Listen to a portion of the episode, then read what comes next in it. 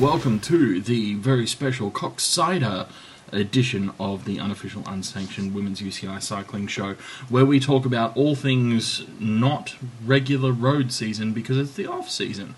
Uh, that means we're going to be talking a little bit about uh, the recent Track World Cup in Glasgow and we'll also be talking about, you guessed it, the Koksijde uh, cyclocross race which is upcoming and when I say upcoming I mean it's uh, happening in the next few minutes. So, uh, my name is Dan, and with me, as always, the expert of all things sandy and cycling is Sarah. Hi, Sarah. Hello. How you doing? I'm all right. Um, if people hear lots of clicking, it's because I'm frantically looking for the uh, for the for the stream so that I can watch Koksijde while Dan goes mutter mutter running, mutter mutter running. Well, look, let me just say right from the start that running's really bad for you. It's bad for your joints. It's you know um, bad for your heart. Lots of people die from running. You shouldn't run. Running's you know it also makes you look desperate. Don't run. Just don't run. And this comes from Dan, who never does anything bad for him and is not at all, at the moment, surrounded by Belgian beer. Well, not surrounded, but that's mostly because I I'm about halfway through my first six beers. So yes, it's cycling. Oh god, Koksijde. Cox Cider is such a good race. So so exciting. It's, It's super a- sandy though. I mean, I looked at um, the preview recce photos from um, was it Katie fucking Compton, which great Twitter handle by the way. I mean, effing, but still. Um, and sand everywhere. Yeah, did you see GS Girl's um, preview of the race on Podium Cafe where she puts a picture of the course of the course up? I did, but it was very difficult to decipher because it was just a picture of sand. It was Well, it was just sand. Koksijde takes place on a military base in Bel- on just on the Belgian coast, um, and it's it's in the in normal times it's um it's a military base, and they ride around. Um, they have a um, asphalt uh, is that the right word tarmac uh, finishing straight. Um, long and straight, but then they ride through the sand dunes and hilly bits and woods, and it's very exciting. I went to the Worlds there um, earlier in the year, and it's a beautiful, brilliant, iconic race. I mean, if you think um, it's pretty much the equivalent of Paris Roubaix Yep. of cyclocross world because it's hard, it's difficult. You've got to be a really fucking good rider, and you know, running in the sand. But it totally. has it has no cobbles, so uh, it's it's a difficult comparison. But I, I No, no. In, in terms of in terms of where it takes place in the kind of spiritual slash difficult slash, you know, um, Roubaix isn't just it's not just the cobbles in, of, of, of Roubaix. It's the it's, it's the, everything. the trenches and the, the fans throwing stones as they ride past. Yes. Yeah, yeah, yeah, and the weather and stuff like that. But Mm. yeah, it's just, it's just. I mean, and riding in the sand so hard. But it does mean that they fall over a lot, and then when they fall over, they land on soft bits, and you can watch them crash, and you can watch them do really spectacular cartwheels, and it's great. And right now, the live streams are up and running. Awesome. Uh, so I'll fire up the live feed and keep an eye on it. And if we do get highlights of the women's race, then we'll we'll jump straight into that. But in the meantime, Sarah, we had the Track World Cup in Glasgow uh, happen in the last week. Uh, what was the deal there? Um, tra- so track World Cup. Basically, there's um, a couple of World Cup. If, if people don't know, if you're not track, if you're not track fans, what happens I is put my hand up. My hand is up at the moment. Yes. what happens is they have track world a number of track world cups throughout the year and this year there are only three of them there was one in cali in colombia one in glasgow and one in mexico um, and they are uh, little track meets you have to ride at least one of them in order to ride in the world in the world champs okay. and your points in them uh, add up to you know add up uh, um, add up to, to, to make your seeding for the world champs yeah Okay, so they're actually pretty important events then if you want to take the world champs seriously, obviously. Yeah, and I mean, track's an interesting one because um, so if you're Belgian or Dutch, then you probably ride the six days all year. Yep. But people from other nations don't do that. Um, in Britain, we have the Revolution series, which is kind of a um, which is kind of like a one day, six day, if that makes any sense at all. And I think you might have the Revolution series in Melbourne as well. okay. But but if you're a really if you're a really top rider, you can actually get away with only riding, um, say, four races a year. Really? Yeah, so if you're Chris Hoy or Vicky Pendleton, you'd ride Um, that, so they'd ride, they might ride the European right. Championships. But but just so that I'm clear, are you telling me that track is the lazy cyclists version of the sport? is that what you're You know- saying? you know what? Because Yes. you know they only have to turn left and they only have to do four races a year. It it sounds Yeah. like it's the the beginner's version of cycling. Well, this is why a lot of the endurance riders also ride road over the summer. just to have something to do. Yeah, no. So, so if you, I mean, it, it's different because if you're a Dutch, if you're a Dutch type of endurance cyclist, then you ride, you know, six days, which are ridiculous. You know, you're basically racing a lot of races every night for six days in a row, and you might ride Amsterdam and Ghent and this and that and the other, and it makes you a very, um, very clever rider in terms of ta- in terms of tactical awareness. But the sprinters don't have things like that. So yeah, so you might ride. So if you're Chris Hoy, you might ride Europeans. Um, you'd probably ride the Australian World Cups because the Brits like going down to Australia, and the British World Cup, and then you'd ride the Worlds. Mm, just to remember what the sun's like, really, is the reason they come yeah, down here, basically. yeah. I mean, a lot of our yeah, it's a terrible excuse to just go and live in Australia and train down there in the off season. and Um, probably thing- seduce impressionable eighteen-year-olds. You know, don't think they have time to do that, Dan. uh, we're talking about track cyclists. They've got plenty of time to do that. anyway, and um, you distract. I've, I've lost my train of thought. Um, y- yes, Distracted you with the thought of seducing eighteen-year-olds. it's just so wrong. Yeah, so you have your track World Cup. Um, one of the things about track is how much the home advantage really, really lifts you. I mean, I've been to. I used to. We used to go to the track World Cups when they had them in Manchester, and it is such a fun event to go to in real life. The um, the the audience is just really, really into it. The noise is fantastic. It's really there's so much energy. It's it's a lovely thing to do. Everyone should go to a track meet once in their life because they're just so much good fun. Um, this year traditionally the year after the Olympics is a little bit quiet because a lot of the Olympic cyclists take this year off. So Anna Meares, for example, is not racing this is not racing this year because she's just had you know four she's just had a really intensive Olympic thing, and you also have the riders who Track's retired. just so easy. What? She's taking a whole year off. Yeah. Track's just awesome. I love track all of a sudden. Well, you'd love it even more because there you are in the velodrome and it's warm and you can see everything. And you only have to turn left. I mean, it's fuck, and there's it's lot, great. and they have beer and they have beer stands. So you go and do get they your do beer. do they do beer hand ups? I would racetrack if they would give me beer as I rode. Are you uh, have you seen how steep the banking is? Yes, I have. They, it's really steep. It's like Mate, it's I'm like Australian. I can promise you. I, I have been punched in the face and gone to the ground and not spilled my beer.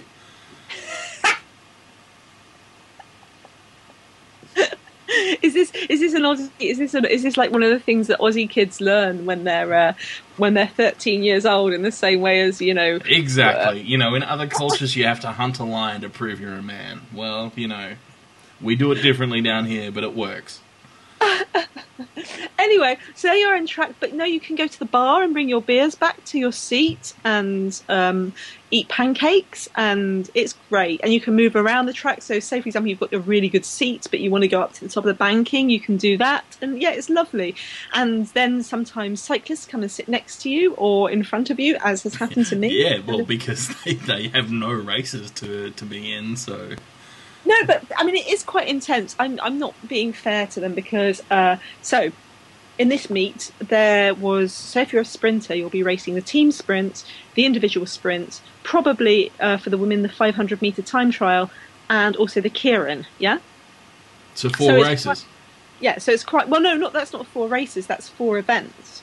And in those, you've got the um, uh, qualifying and the early heats and everything like that, yeah?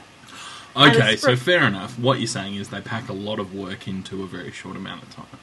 Yeah, Okay. exactly. All right. Exactly. So it's very intensive, and it also means that one mistake can cost you. So there was a beautiful moment in the um, in one of the Track World Cups where uh, this uh, it might have, it might have been where this guy um, Felix English, who's a young Irish guy, um, normally when you're sprinting, you you sprint say so say it's three laps of the track or whatever, yeah, and you start off with this very cat and mousey thing before you know where you both trying to get the other person to take the to take the lead so that you can take so that you can use their, their slipstream and sling uh, slingshot past them, yeah. Mm-hmm.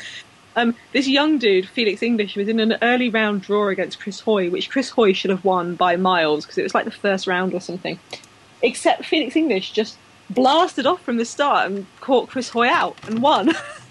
and it was really, funny. That you know, so there are things that can go wrong. And once you get up to the later rounds, it's um, best of it's best of three in the sprints. But in the earlier rounds, it's just one race.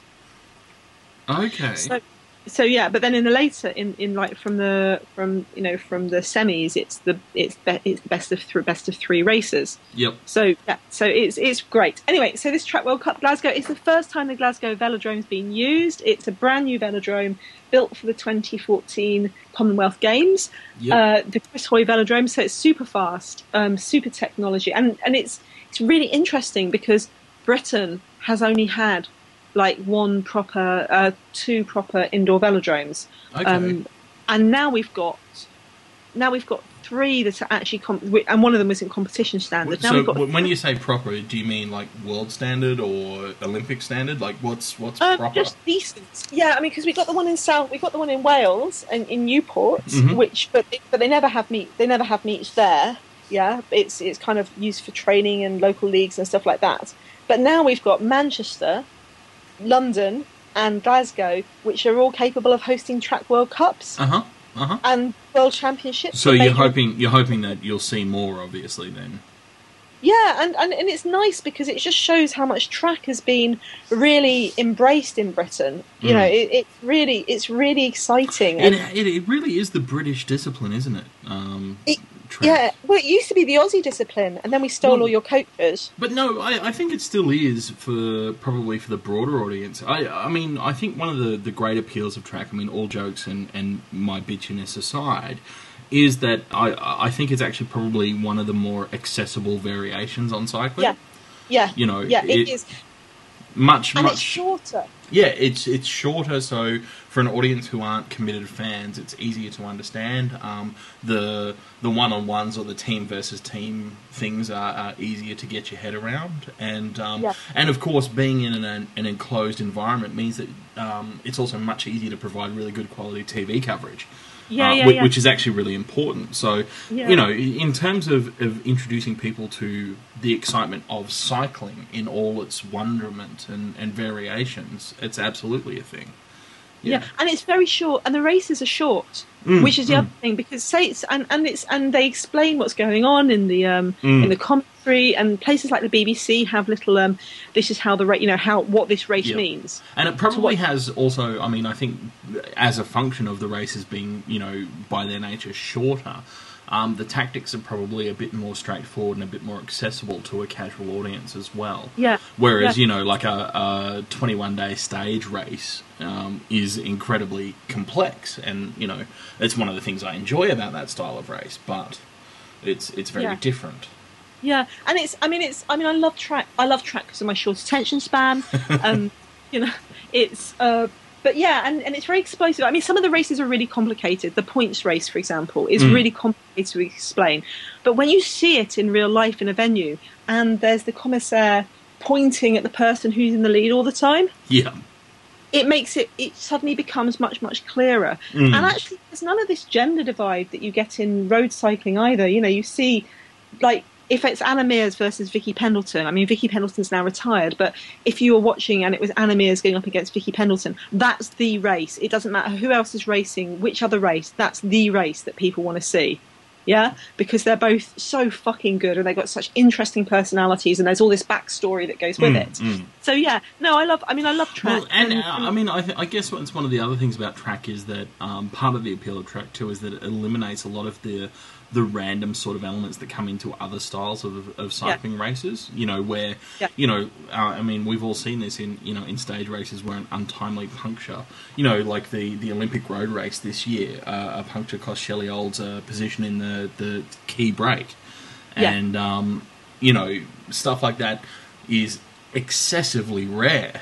in uh, in a discipline like track. So Yeah. you know, in in a lot of ways, you could argue, and, and I'm sure people do, um, that track is one of the more the, the purest forms of racing because it's it's racy race. Yeah, it's Um, very, very yes, exactly. It's very, yeah. very controlled. I Mm. mean, the rules, the UCI have gone bonkers in the in the rules. They're not allowed to wear overshoes anymore because that's seen as an unfair disadvantage, it's unfair advantage. And you know, they've they've got general rules about who follows what, and uh, um, and and all sorts of stuff. That's kind of the Keirin can be a very, very brutal race with elbows and stuff, and they're like trying to really make it clean and unbrutal. And yeah, but yeah, it, it's it's lovely, and I mean, I think like one of the reasons I like both track and cross as well is for a spectator to see it live. They're just insanely good fun. Mm. You know, they the, they're designed the, the velodrome and the and the um, cross courses are basically designed around spectators having a really good time and spending a lot of money on beer. Mm, Yeah. mm. So you know that they, they so if you see a cross And, so and cross there's nothing wrong with that. Spending a lot of money on beer is a very good and right thing. But no, a lot of a lot of cross courses are, are set up so where you're standing, you can see more than one bit of the action. Mm. So, like right now, whether if you're if uh, right now on the Koksijde course, you can see that the course um, goes back on itself. Yeah. So if you're yeah. standing there, you can see them coming over the hill, going past you and round. Mm. and- And then and you'll see them working their way back after Yeah, that. Yeah, and- yeah. And especially when you have giant screens as well, Mm. it means you see the whole you can see the whole race, so you don't have to be on the finish line. Yeah, and, and that is actually, you know, that's a really good point about road cycling. I mean, honestly, the best way to watch road cycling is via the telecast. Um, Yeah. Because, you know, standing on the roadside, I mean, I remember distinctly. Uh, it's one of those things, it's like a massive trade off because I will carry with me for the rest of my life standing on, you know, the side of the Muur um, for the Ronde van Vlaanderen in 2010 um, Yeah. you know, waiting desperately for the race and getting updates from someone's phone on what was happening because you've got no fucking idea. But then having like you know just through it's sheer luck. I mean, I love when I when I tell this story to friends. I love claiming, well, not claiming. I love telling them that I chose the spot we were standing because I did. Um, but through sheer luck, it happened to be the exact spot that pretty much like right in front of us. Um, Tom Boonen was passed by Fabian Cancellara, and that's where the race was won and lost, right there. You know, um, you know, you can't pick that, but it was a wonderful thing to have happen, and so it's a, a really exciting, great personal moment from being roadside, and that's why everyone should go to races. But from an objective viewpoint, the best way to get coverage of uh, a road race um, and to understand what is actually going on is to to watch it via broadcast. And Yeah. um, you know, so so things like cyclocross and track provide a great opportunity to get that broader picture of what's happening in a race without having to, to rely on other people. Um, Yeah. You know, mediating your your understanding of it. Yeah, yeah. Although, yeah, I mean the best the road the best road, road race I went to was um, Copenhagen Worlds. Mm. I mean, I know dull course, but they had microphones strung all around, um, speakers strung all the way around the loop. Mhm. And where we were standing, both days on the men's and women's race, we could see a big screen, so you could watch it and Oh, have it heard, genius. and then and then also, um, but then also Yeah. cheer for it. But being able to cheer for them is really, really important, I think, as well, because you get to say, you know, there Well, they that's, are. That's the awesome thing, you know. I mean, again, um, and sorry to be all name dropping and blah blah blah, but you know, it was like for me being at the Geelong Worlds. Um, they had the big screen set up at the park at the bottom of the hill, and Yeah. of course we were posted, you know, two thirds of the way up the hill because that's where everything's going to happen, and it is. Yes. But it's also that great moment because everyone's strung out and people are fighting, and, and Philippe Gilbert goes past, and you're like, "Yeah, Phil!" And then you know your your favourite Australians go past, and you shout their names. And you know, I saw Ted King and was like, "Yeah, Ted King!" And you know, it's all great stuff like that. So you know, there's a lot of like visceral joy of of Yeah. Um, being live roadside. And and you know, I guess that is the beauty of things like cyclocross and, and track is that you get all of that joy, but you don't necessarily lose all of the context that you would get. yeah, yeah. yeah. You know that, that Yeah. you would miss by being roadside for a road race.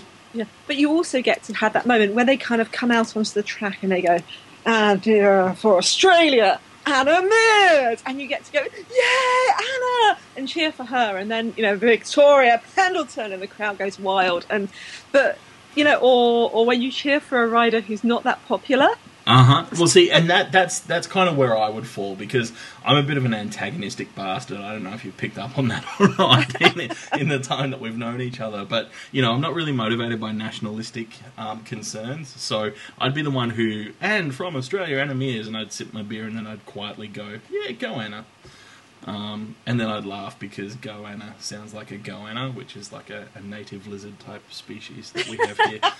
and um, and then I'd pick someone from you know an underdog nation and be like, "Fuck yeah! I hope everyone else falls over and you win."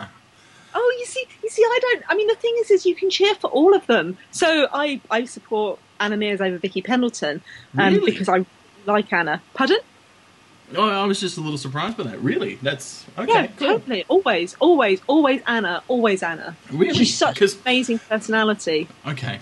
All right. Well, I'm not going to delve into that because you know I'm sure Vicky's a very nice person too. Well, the other thing is, is that we see a lot of Vicky Pendleton interviews, yeah, Mhm. and she does lots of interviews about. I'm oh, really glad just- you said interviews at the end. of that.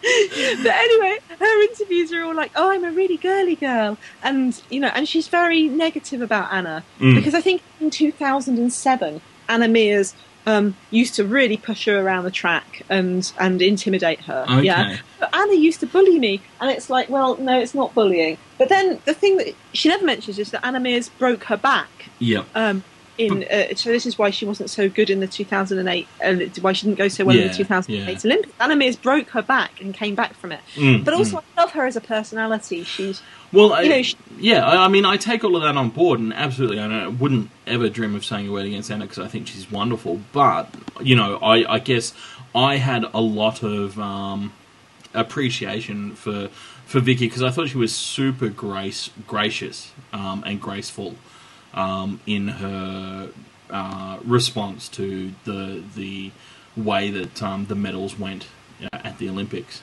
Um, you know, she she was really good. So you know. yeah, yeah. I mean, it, it's it's interesting, isn't it? Because it's what you're exposed to, and Mm. there's a lot of if you're a British cycling fan, you see a lot of Vicky Pendleton interviews, and she's very um. She's one of those people who her insistence that she's a girly girl and not butch just makes her come across as like implying that all the other sportswomen are butch. Ah, right. Okay. Yeah, Um, I can see that. and and also I don't know. Anyway, Vicky Pendleton aside, yeah. So, but there's the other thing is is that once they've ridden their race, if they've won, they do the whole lap of honour thing, and you can just go crazy and cheer for them, and it's exciting, and you can be really. I mean, it's you know like why I like cycling is I like supporting a lot of riders at the same time. You and do? track- I had no idea. yeah, you can imagine the gesture I just made, and. Um, I think, and I think so- someone in Belgium wants to roll your eyes back to you. and then track the track does that. You know you can you can support a lot of them in a lot of different races and get excited about lots of different things at the same time. So anyway that was a long that was a long introduction. But yeah so we had the glasgow track world cup. The biggest probably the biggest showdown was going to be um, one of the most one of the most interesting races to watch was going to be the women's team pursuit race because it was pretty much their big the big teams gb versus australia and Australia had their pretty much A team. They had a- Ashlee Ankudinoff, Amy Cure, and Melissa Hoskins. Yeah, um, Amy Cure is a former multiple junior world champion. champion. Um, and Melissa Hoskins, you might know from riding in Orica AIS on the road. Uh huh. Um, and on the British side, it was going to be the world and Olympic champions Dani King, Laura Trott, and Joanna Rowsell. Uh huh. But Rowsell got sick, so they drafted in Elinor Barker. Um, and Barker is Oh, she's yeah. ju- Yeah. she's the junior ITT champion on the road, Mm, mm. and all three of those g- girls are going to be riding in um, for the Dream Team Pro Cycling next year. Yep. So that was interesting because in the first in the in the heats in the qualifiers, they hadn't ridden. They'd only like ridden together for a week or something. So it was a very last minute thing, and I think there was a bit of a mix up about who rode. Right. And so the the Aussies beat the Brits, and but and, but but and the Brits had this like little shake of would they get through to the final Mm. and then they did, and then it was just such a spectacular race to watch, really exciting, and the Brits won. And um, the home advantage, you cannot underestimate the home advantage in track. And if it's in team pursuit, you've got the two teams riding on opposite sides of the track, yeah? Yep. And you can pretty much tell exactly where the Brits are, or the Australians when it's an Aussie track, when it's in, in Melbourne, for example.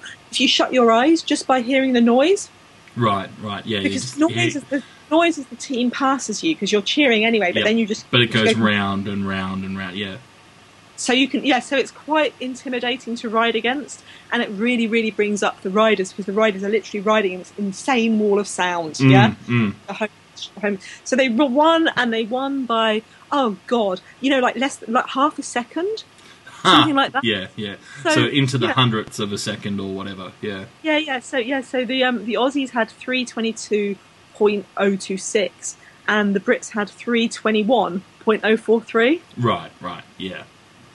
So you know, it was just that was so that was great. That was a really interesting race. And then and Kudanoff and Trott both were riding the Omnium. And the Omnium, for people who don't know, is six different events. It's three bunch races and three, um, you know, uh, against three against the clock to Yep. be uh, to, to, put it really simply.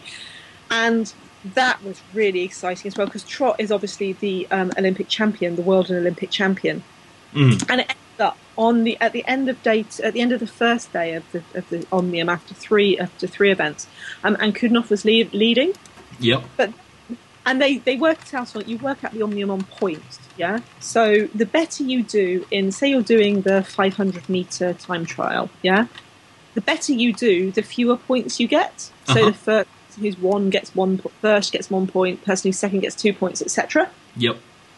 All the way down, and then they add it up, and the person with the lowest points overall wins the whole thing. Yeah. Anyway, it ended up the final the final score was Laura Tross on twenty four points, Ashley Young and Kudanov on twenty four points, and Tamara Balabolkina of Russia on twenty six. Wow. So then they had to work it out by count back, and because Laura had won more of the events that count, Laura won the whole thing. Awesome. Awesome. Well done, Laura. Yeah, but it's really exciting though because the Aussie team is full of young. Is the Aussie versus Brits rivalry is just really good fun. You know, they really they they they really kind of they really push each other and they Mm. really want they want to beat each other and they're all very you know they're they're young and they're they're they're, they're all, all riding on the road as well and it's very very close, Yep. very close. Yep. Very So- competitive. Yeah, and isn't that great? Isn't that how it's It best? is. I mean, that's what you want, especially with you know, like we were saying before, the the fact that track is you know, in some respects, arguably a more pure or more controlled environment to race in. Then obviously you don't want a blowout. You want it to be really close and tight and and you know, really really exciting sort of racing.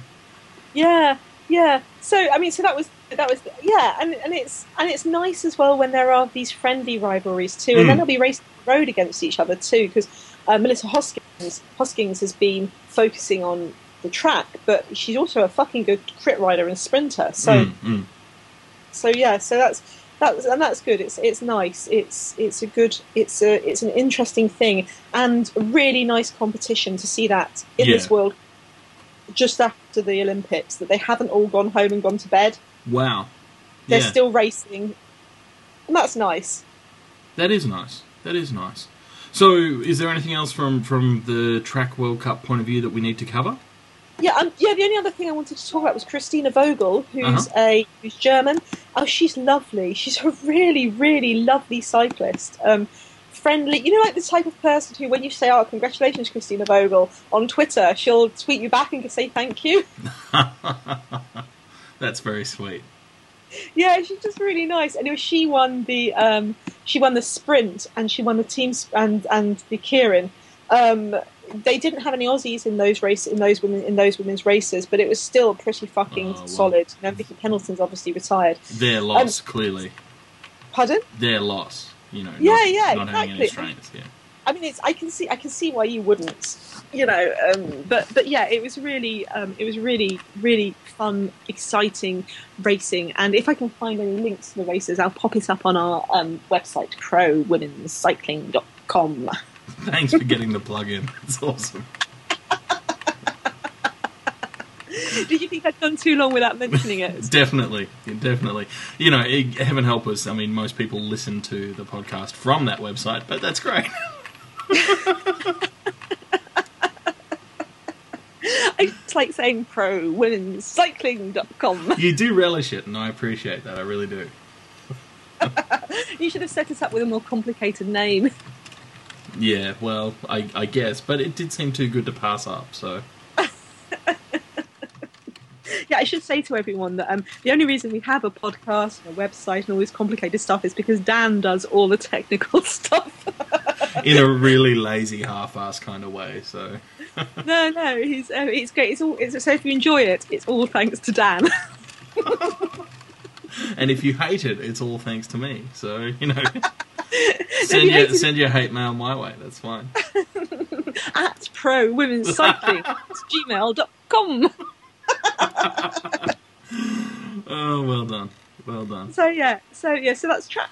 Great. Well, unfortunately, though, we did miss um, the women's highlights of the Koksijde Cross um, to to be able to cover them as we record. That's all right because we'll be able to review them later. But for for those of our listeners who want to to see those highlights, who should we be looking out for and paying attention to? Um, who want to see them? Yeah, yeah. Like, I mean, when we when we review, who who were the key players and who are the people that we Well, should be paying Katie attention Compton. to? Yep. Um, Kate, Katie Compton won by about a mile. Um, Actually, can, now, can I just institute a new rule? Because as I understand, her Twitter handle is KTFN Compton, yeah? Yeah, Which, you know, I don't care what anyone else in the world, it could stand for Katie Ferociously Nice Compton. I, I don't know. But as far as I'm concerned, that's Katie fucking Compton. So can we just say that from now on? Can we just always say Katie fucking Compton? well, Because, you can always say Katie fucking Compton. yes! That's all I need. Katie fucking okay. Compton. Woohoo! Um, yeah, no, Katie Compton won by about a mile, apparently. Now, um, I just want to have a little plug for how you watch women's cyclocross racing because it's not always live. Um, I don't know how much. Do you, how much do you know about cyclocross, Dan? Not a great deal. I mean, I know there's a lot of running involved, and as we've established previously, I'm opposed to running because running's bad for you. Um, blah blah blah blah blah, blah. blah, blah, blah, blah, just- yeah. But they jump over things, and there are ramps and bridges and stuff like that. So, you know, and this one's very sandy. That's pretty much all I know about cyclocross. So there is three major series. Yeah, there's the um, there's the World Cups, which is Mhm. what which is what Koksijde's on. But there's also the B Post Trophy, which um, used to be known as the GVA Trophy. Um, and there's also another series called the Super Prestige. Yeah, yep. And each of those series are they're individual races, and you know you get that, that, that you that you add up. Um, so the B Post Trophy they go goes on time, and the others go on points, and you add them up, and at the end you have a series winner. Yeah, Yeah. and they are lovely, and they're very different. I mean, the, probably the World Cup has the most boring courses, to be honest, and the fewest races, and is more international. Yeah, but um, th- what happens is if, if so, if you're a women's cycling fan and want to watch any of this stuff, Yep. the Super Prestige does the best coverage. Um, this year they're doing um, uh, about 20 minutes of each race, 20, 25 minutes of each race, which is amazing. That's Um, pretty good, yeah. I mean, because really the, the normal race is about an hour, yeah? Yeah, um, yeah. Normally the men race for an hour and the women race for about 35, 45 minutes. Uh-huh. So with cyclocross, what they do is you ride the first lap. You know, you know it's going to be about an hour or about forty minutes. Yeah, and once they've ridden the first lap, the the commissaires will then decide how many laps they ride Yep. Yep. because it takes a different amount of time to ride the laps depending on the weather. right, You yeah. know what I mean? Because it's very So environmentally muddy- driven, yep. Yeah, exactly. So if it's muddy, Mm. it's or, or there's a lot more running, then obviously it takes a lot less time than if they're just if they're just motoring around on a dry sunny day. Um, cross fans really hate dry sunny days um, unless it's frozen, unless it's a dry sunny day that's on ice. Yeah. Yep. So anyway, so yeah, so it's great. Um, so uh, Super Prestige is on the Dutch channel Vier.be, who open their streams up completely publicly. So you can watch it, and it's Yep. a nice stream, and they have videos afterwards, and they have about 25, about 20, 25 minute videos of each race. And I will put a link, link to those on the site because they're great. Cool. But the other two series are shown on Sporza, and Sporza don't really show. I mean, and it's a bit random. Like, so with this one, you'd think that because Koksijde is such an amazing race, and you know, and um, you'd think that they'd have like a that they'd want to show highlights of that too. But Are, are they you are you being logical again? shit, I am, aren't I? Fuck it. I think I see where you went wrong. Yeah, but you know, you know what I mean. It's like if you like watching people ride over completely lunatic sand dunes, it doesn't Mm. really matter if they're wom- men or women. It's still like completely lunatic racing. So you know, show it. Exactly. Um, So yeah, so we get much more. So we don't get to see that many highlights of like the World Cups and the uh, you know the the the the, uh, the, the B Post Trophy. Mm. So yeah, it's a bit, is- so how I watch how I follow women's how I watch the women follow the women's race is you find out who's actually at the races. And my favourite photographer, my favourite cyclocross photographer, Balint Hamvas, Yep. he's there as um, he's on Twitter as Cycle Photos. Um, Balint tweets will tweet tweet live updates Yep. and um, Andre McGank from Sporza will tweet will tweet tweet the results, so you can kind of know what's happened. And what happened in this one was Katie Compton just motored off and motored away and won by about a mile. Katie fucking Compton! Woo! yeah, she, she's an American rider. She only comes over to Europe to target specific races, Yep. so you won't see her at things like the epic and amazing Koppenberg Cross. You'll or Zonhoven. You'll see her at just the World Cups. Really? Okay, that's interesting. Mm. Hmm. Still, Mm. best possible Twitter name ever, Katie fucking Compton. Woo! Big fan.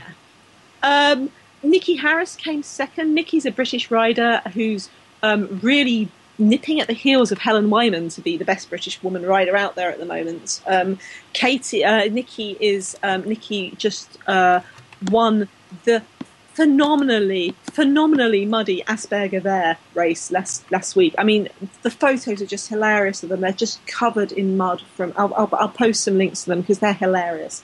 Awesome. Um, yeah. Uh, so so Nikki Nikki came second, and Sanne Cant, who's a Belgian star, came third. And what's interesting about uh, about about the about cyclocross is while it's completely dominated by the Belgians on the men's side, Mm. it's not at all on the women's. Interesting. That is actually that's really interesting, and and maybe you can help me out here because I don't really know for sure where the origins of cyclocross, you know, are. I mean, I I thought today that they were probably invented in like 1827 by a bunch of drunk and lazy Belgian race planners who.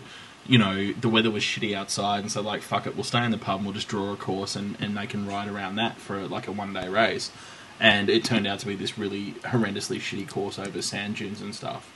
Is that is that true or I I don't know. I don't know. Let me look it up on Wikipedia. oh well because they know everything. All I know is that my story's better. That's all I can tell. Yeah, I mean, I don't know. I mean, cross is because cross is halfway between um, mountain biking and um, and, and and and road racing. But yeah, um, so uh, this is what Wiki says that European road racers in the early 1900s would race each other to the next town over from them, and that they were allowed to take shortcuts through farmers' fields, over fences, or anything they could find.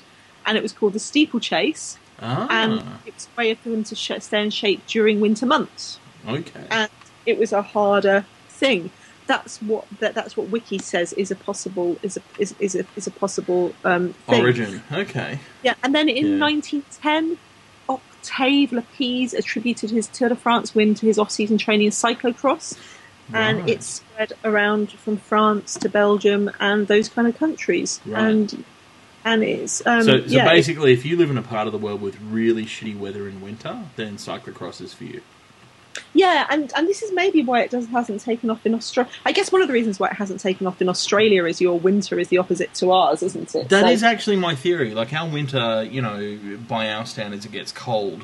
You know, by which I mean, it, you know, it's like eight degrees centigrade during the day, um, which isn't warm, but you know, that's our version of cold. Um, you know, a really cold night, it might get down to zero or Yeah. minus one. Um, you know, and if you've lived anywhere remotely actually cold, um, that's laughable. And so, Yeah. yeah. we don't really have that sort of extreme of weather. Um, so yeah, I, I do actually think that's probably a, a big part of it for us. Although interestingly, um, you know, if if anything, I think we could be possibly at some point in the future the pioneers of like a summer version of cross. Um, Yeah. You know, really beach based. You know, uh, you could you could do some really amazing stuff in Australia. You know, sort of over rolling sand dunes and through mangrovey sort of areas and stuff like that, which would be comparable, but it would be summer based. So Yeah. and and through crocodiles. Well, yeah, we could do that. I mean, we don't have to, but uh, always an added bonus.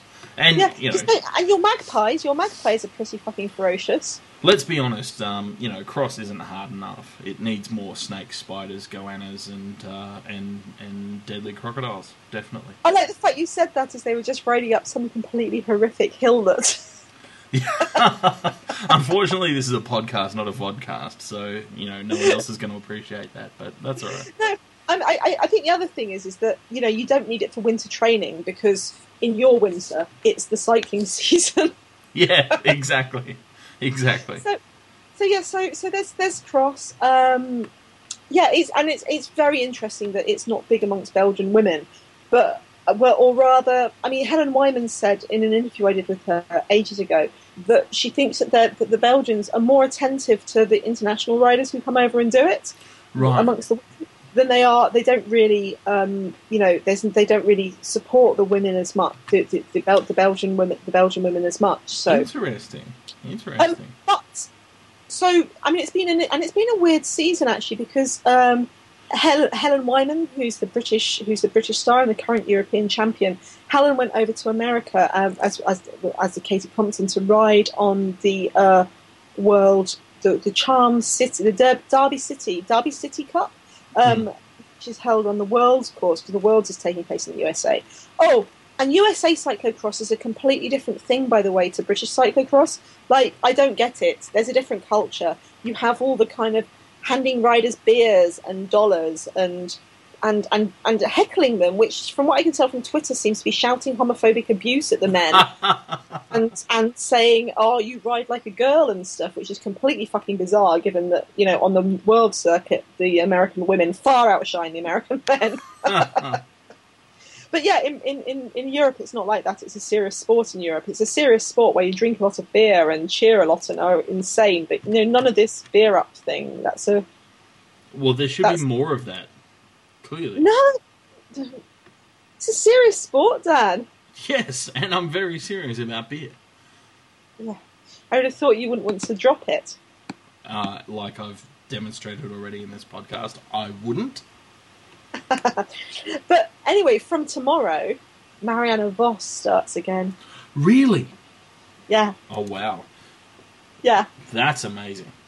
Yeah, Marianne Vos, Marianne Vos is the absolute undisputed queen of cyclocross. I mean, she is just. Um, Katie Compton has never. Uh, Marianne's on her.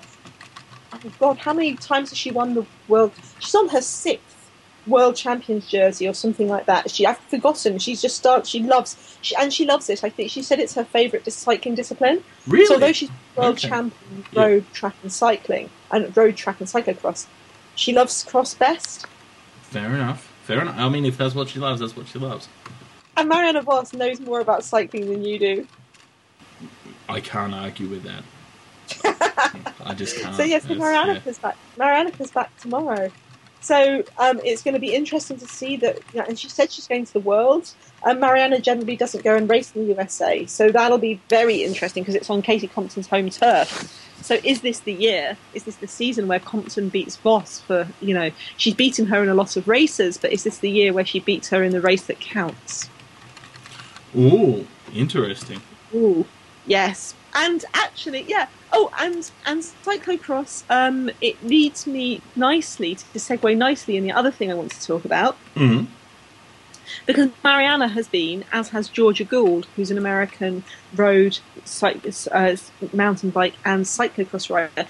Marianne's been at the UCI Athletes Commission. Ah, right. Okay, that's awesome. Have you read about the Athletes Commission? Uh, only that it was upcoming, so please fill Yeah. me in. It's very, very it's very very interesting. It's um, it's funny because they uh, the UCI book put out a film about it, a little film, an interview with Georgia, where they ended up asking her questions about what did you think about insurance. the UCI, that's a very important thing, isn't it? And so she's she's dutifully in the video talking about insurance, um, which is nice. But she has an interview on uh, uh, she has an interview um, out about um, about actually uh, all the other things they spoke about. So it was athletes basically having a massive, massive rant about um, about doping Yep. and about how not taking a pair of doping fucks up the sport and um, and the and the and you know about wanting more prize money and you had all these men as well. So Sven Nys, who's the king of men's cyclocross, so Sven Nys was saying, yeah, they don't do enough to develop women's cyclocross. They're shit. The UCI are, Mm. but yeah. Um, and so the Athletes Commission has endorsed a uh, a UCI rule. Um, what they want is a UCI rule mandating that prizes for women's events should be um, the same as men's events, Yep. which is interesting. And um, they've also talked about they want the, they've asked the Athletes Commission asked the UCI World Tour to, to teams to invest in women's squat, squat and men's squat for men r- races. Yep. So yeah, it's it's really there's a really interesting interview with Georgia Gould on Cycling News, which we'll link to um, about what they talked about. So yeah, um, of course, there's the Athletes Commission has 15 riders race, you know, representing all the different disciplines, including paracycling. But they've got no power. They have no power. uh, so basically, they're like me. yeah, they're like you in that you come up with really good ideas, and uh, yeah, and then we just have to see if the UCI listen to them. we, we know they don't.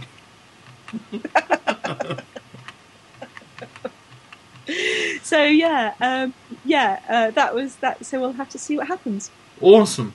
Awesome. Well, th- I mean, you know, for the off season, we're maintaining a rather full and, and busy uh, everything, really, aren't we? What have we got to what, what have we got to look ahead to? Um, oh bloody hell, that's a difficult thing, Dan. Oh well, then you know, forget. Now, looking ahead, we've got the cross season. Uh, the cross season continues, and it gets completely crazy around uh, Christmas and New Year because cyclocross. You know, like how I said that um, the track riders don't race very many races. Yep. Cyclocross riders tend to ride two a weekend, every weekend, and then over Christmas they just ride loads more as well. Yeah. Yeah. Of course. and they ride on Boxing Day and New Year's Day and you know Christmas Eve and all sorts of things like that. So they basically, well, g- uh, given a choice between sitting around a table with all your family members, I take very good points, sir. Um, So yeah, so they basically they're basically riding. Um, you know, so so today they're in Koksijde. Um, tomorrow they're in Gieten in in the Netherlands, which is like a really long way away. Well, okay, sorry, a relatively speaking long way away. yeah, a contextually long way away. And yeah, they just they just race, race, race, race. And obviously, as the winter sets in, the weather gets worse. cool. So hope. So what you have to do is cross your fingers for Because snow in I mean, I'm doing that right, aren't I? Like in terms of cross, the weather gets worse is a good thing. Yeah. yeah, yeah, yeah, yeah. What you? I mean, yeah. Um, I think I've mentioned this before, but there's kind of two types of courses in um, in in cyclocross. There's courses like Koksijde that are awesome anyway, whatever the weather. Mm. And then there are courses that are really boring unless they're covered in snow and ice. But you know, watching people ride, ride through insane mud is a really, really fun thing to do. Um, you know, and watching people riding through snow and ice. I mean, I have, I talk a lot, of, I joke a lot about watching them all crash. But oh my god, I admire them so much as athletes. It's such a difficult, brutal. It's fucking brutal. It's Yeah. like, it's it's just it's just it's like riding Roubaix Roubaix every weekend. Mm, mm. In in the worst possible conditions. Exactly. I mean, you know, none of this, none of this riding. You know, you know when they ride the Giro or the Tour, and there's a couple of days where it's really shitting down with rain, and everyone's like, "Oh my god, poor things."